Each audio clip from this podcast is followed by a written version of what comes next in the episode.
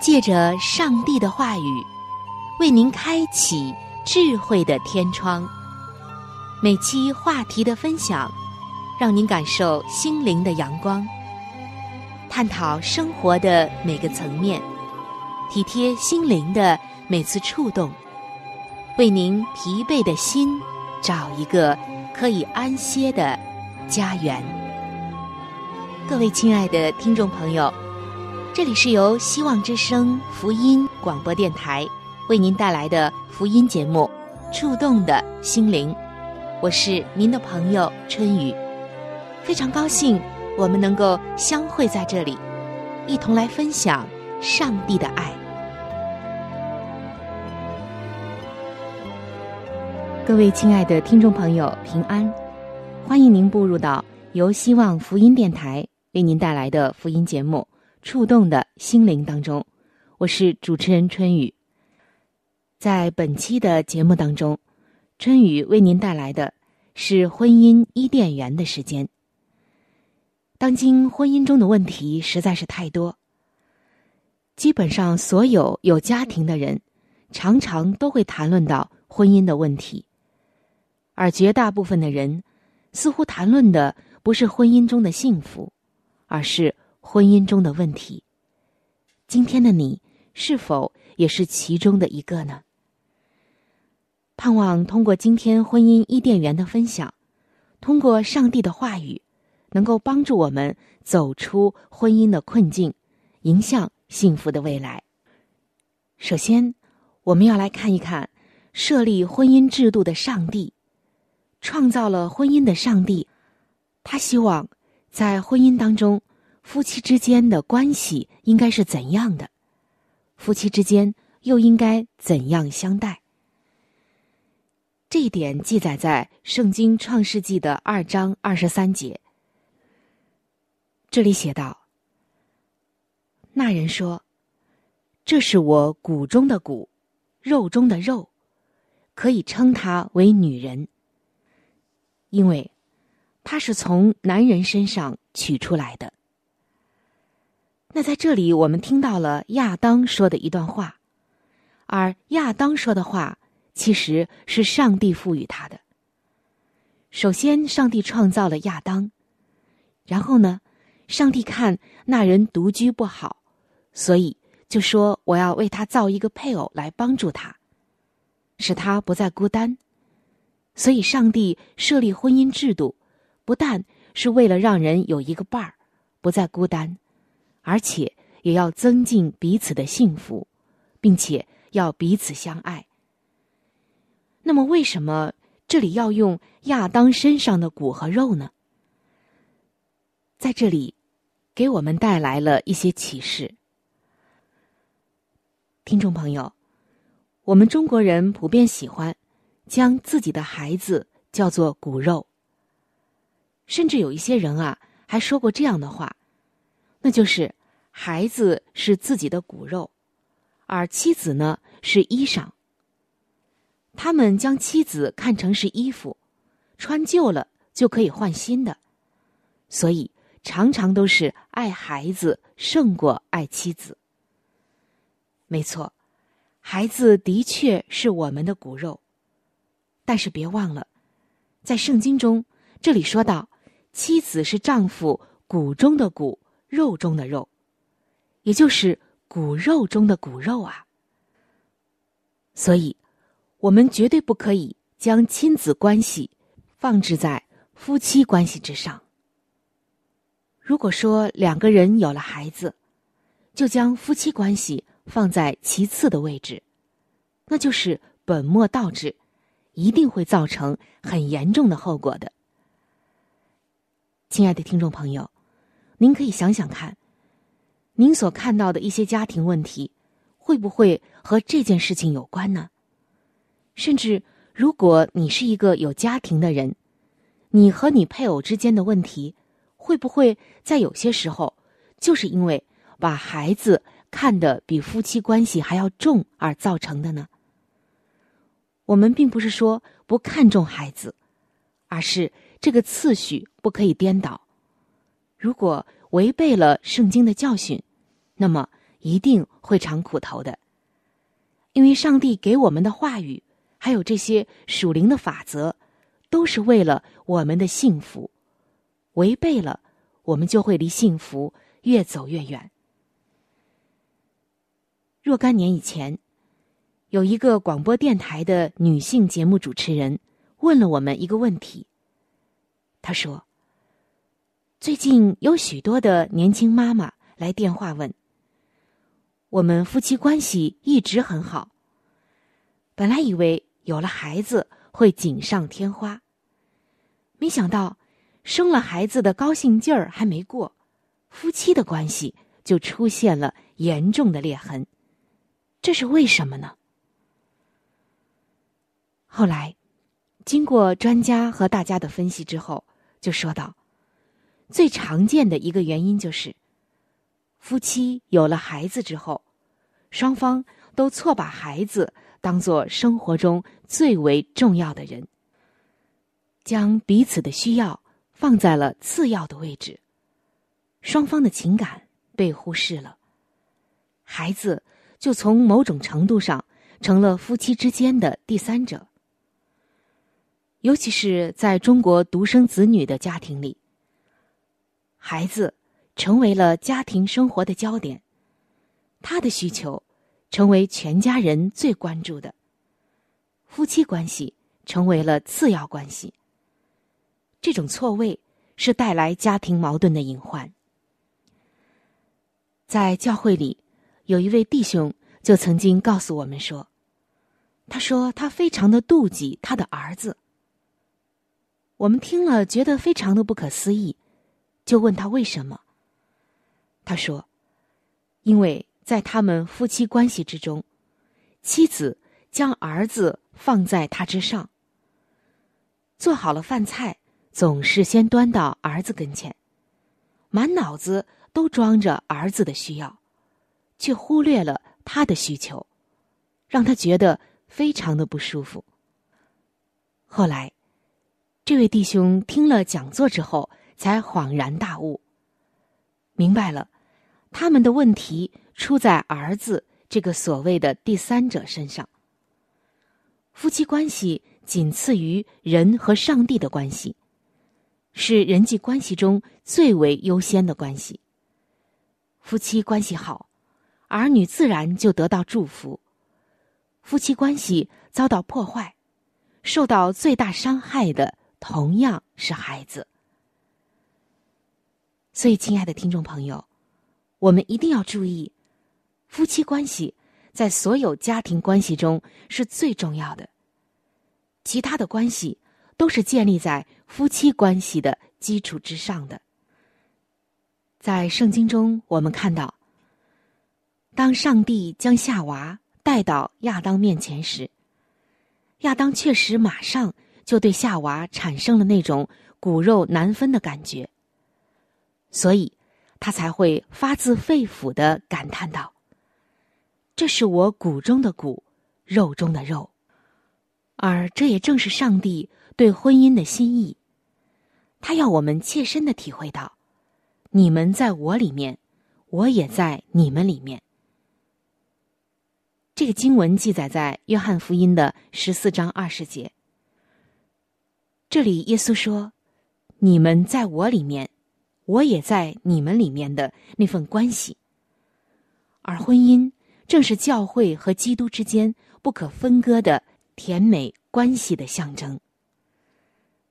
所以，亲爱的听众朋友，你看到了吗？即便是和自己亲生的儿女的关系，如果你使他凌驾在夫妻关系之上，都会造成情感的伤害。更不要说其他的关系了。所以，我们要特别注意自己和父母、亲戚、弟兄姐妹、朋友和同事之间的关系。要记住，圣经说的，婚姻人人都当尊重。千万千万不可以把其他的人际关系高举过婚姻的关系。所以今天我们也应该反思，想一想自己的婚姻当中出现的问题，是不是因为和其他人的关系高过了婚姻的关系，以至于已经影响到了你的婚姻了呢？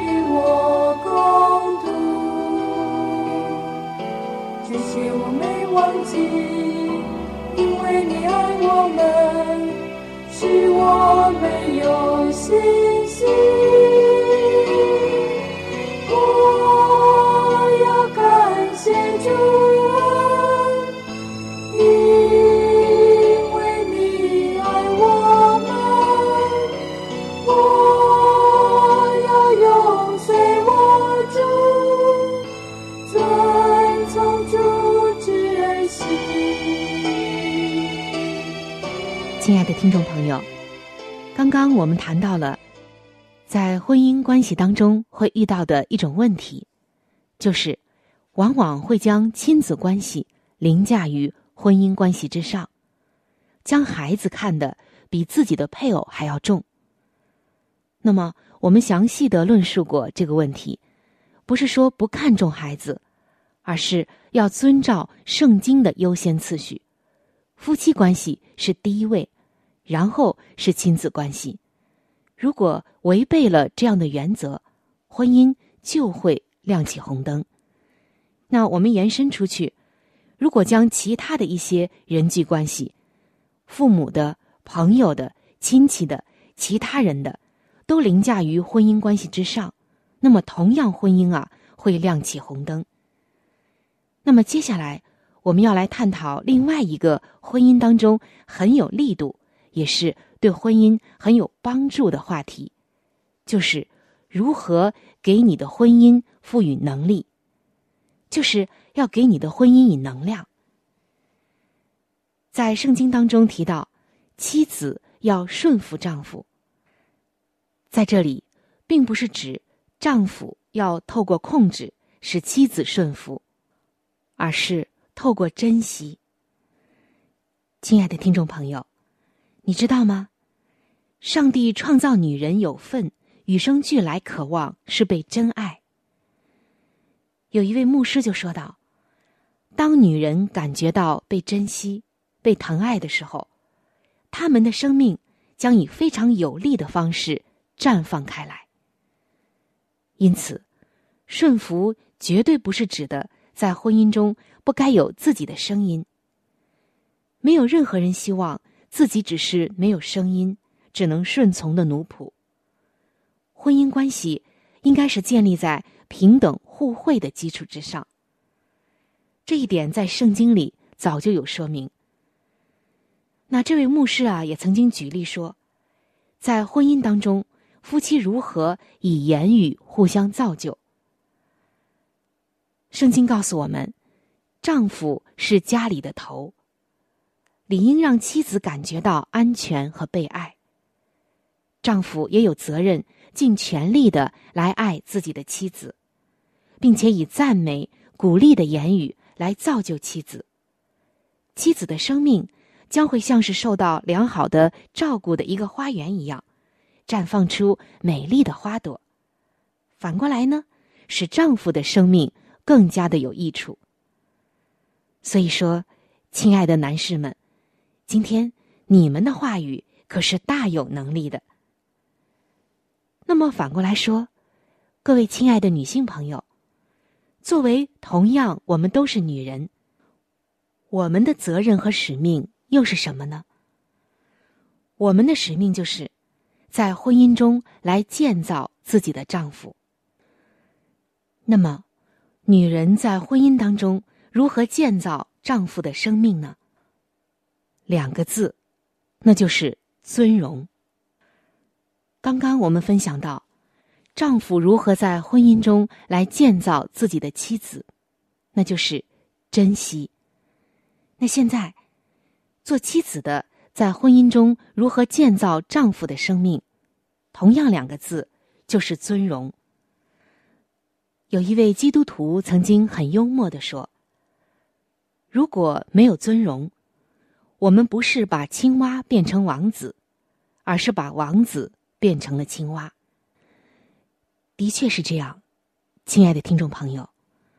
如果一个妻子不懂得去尊荣自己的丈夫，她的丈夫真的会王子变青蛙。但是反过来，那么她的丈夫即使原来是一个青蛙，日后也能够成为王子。而在尊荣的前提之下，妻子必须要学会时时，或者在合适的时候勒住自己的舌头，并且时常的来审视自己表达时的态度，问一问自己：我该怎么回应才是真正带有尊荣的态度呢？甚至可以反过来问先生：可以怎么说、怎么做？让他能够感受到，在婚姻中是被尊重的，是被尊荣的。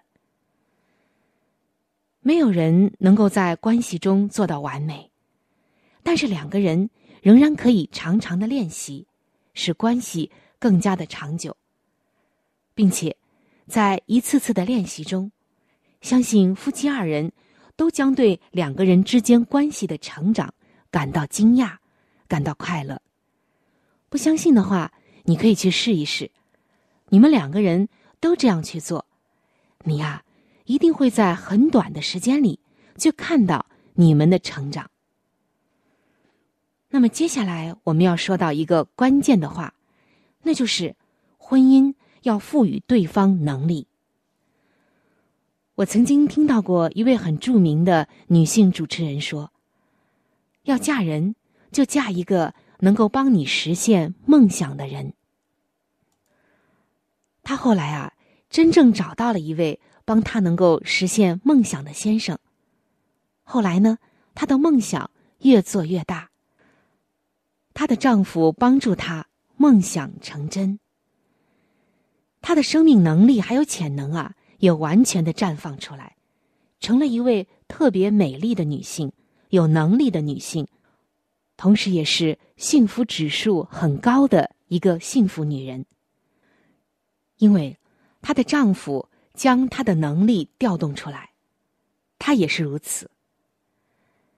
今天通过圣经，我们就可以知道，使自己的配偶变得有能力，并不是说凡事都要依赖对方，这样将会扼杀婚姻关系的。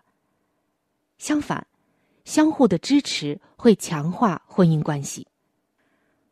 夫妻关系当中最大的挑战，就在于如何把个人的能力转化成关系当中的能力，使两个有自信的个体能够合二为一。今天的我们，都需要学习被扩张，离开舒适的圈子，让伴侣得以完全的进到我们自己的生命中。而且尽一切所能的了解对方，让对方来说说他在想什么，他需要什么，才是真实健康的互动。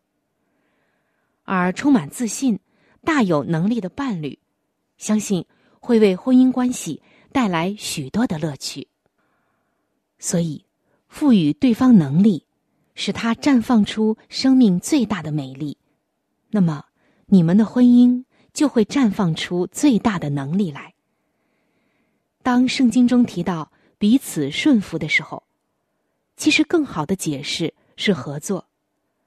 想想看，如果把所有的力量和焦点都放在怎样与另一半合作，那将会带出多么强而有力的美满的婚姻关系啊！今天就去尝试吧，愿上帝使你的婚姻更加的有能力。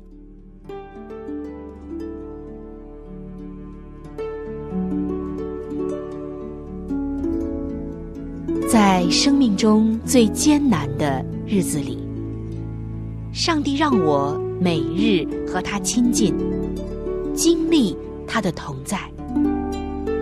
借着每日灵修，他使我走出了生命的低谷，一次又一次的使我重新找回了新的生命和喜乐的泉源。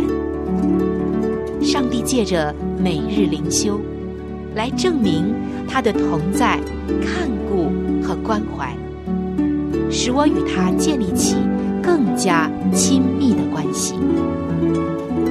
要想有健康的属灵光景，就需要每日与主同行。请您与我一同进入每日灵修。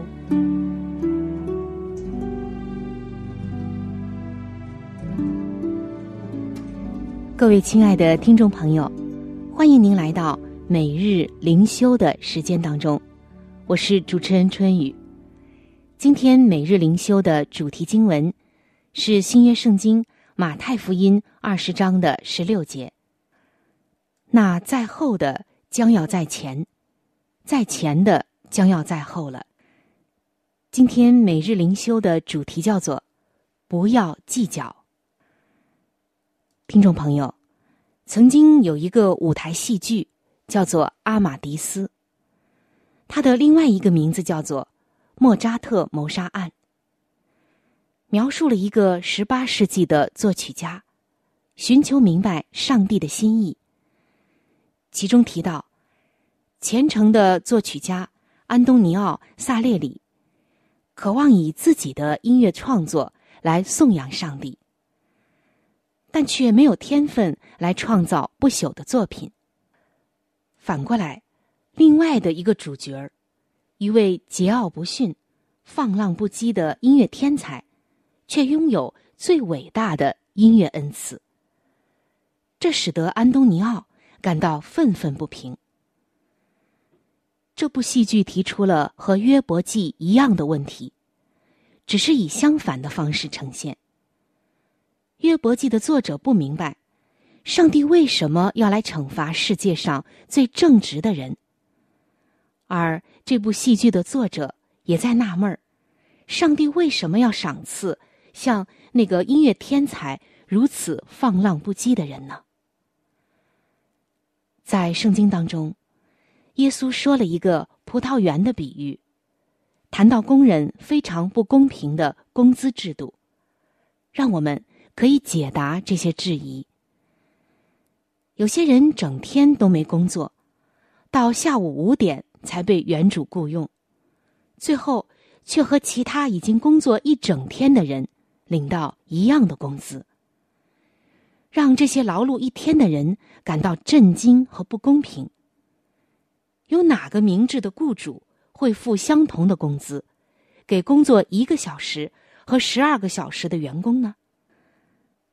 耶稣的这个比喻听上去完全不符合经济原则，但是这却正是他的用意。他说的正是关于恩典的比喻，而恩典并不能够用一天的工资来比喻或者计算。上帝赐下的是恩典，而不是工资。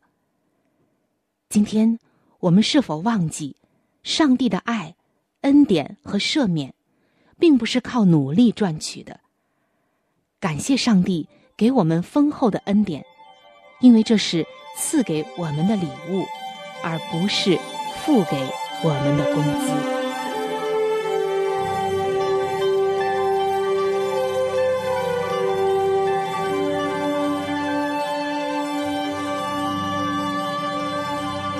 亲爱的听众朋友，我们今天的话题就和大家分享到这里了。如果您有什么样的触动、感想，或者是其他的建议、意见，以及美好的经验和见证，在这里我是非常的欢迎您能够来信与我联系。现在我有一些小礼物想要送给您。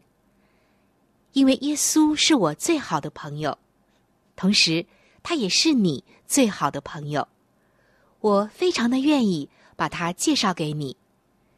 如果您想要了解基督教，或者想要对圣经有进一步的认识和理解，想要知道耶稣是如何来爱我的，我又能够在耶稣这里怎样改变我的生命，那么。在我们这里，有一些资料是可以免费的赠送给您的。除此之外，还有免费的圣经函授课程、要道入门，以及与健康有关的资料。如果您需要，可以来信或者上网索取。来信请寄：香港九龙中央邮政局信箱。七一零三零号。来信请寄：香港九龙中央邮政局信箱七一零三零号。您写“春雨收”就可以了。春是春天的春，雨是雨水的雨。如果您是用电子邮件，请记我的电子邮箱。我的电子邮箱是。c h u n y u，就是春雨的汉语拼音。接下来是小老鼠 v o h c 点 c n。我的电子邮箱是 c h u n y u。就是春雨的汉语拼音。接下来是小老鼠，v o h c 点 c n。非常的欢迎您能够来信或者是发电邮和我联系，可以说一说你听过节目之后的一些感受，或者是索取您所需要的资料。亲爱的听众朋友。本期触动的心灵节目到这里就要和您说再见了，非常的感谢您的收听，下期节目我们再会，愿上帝赐福您和您的全家。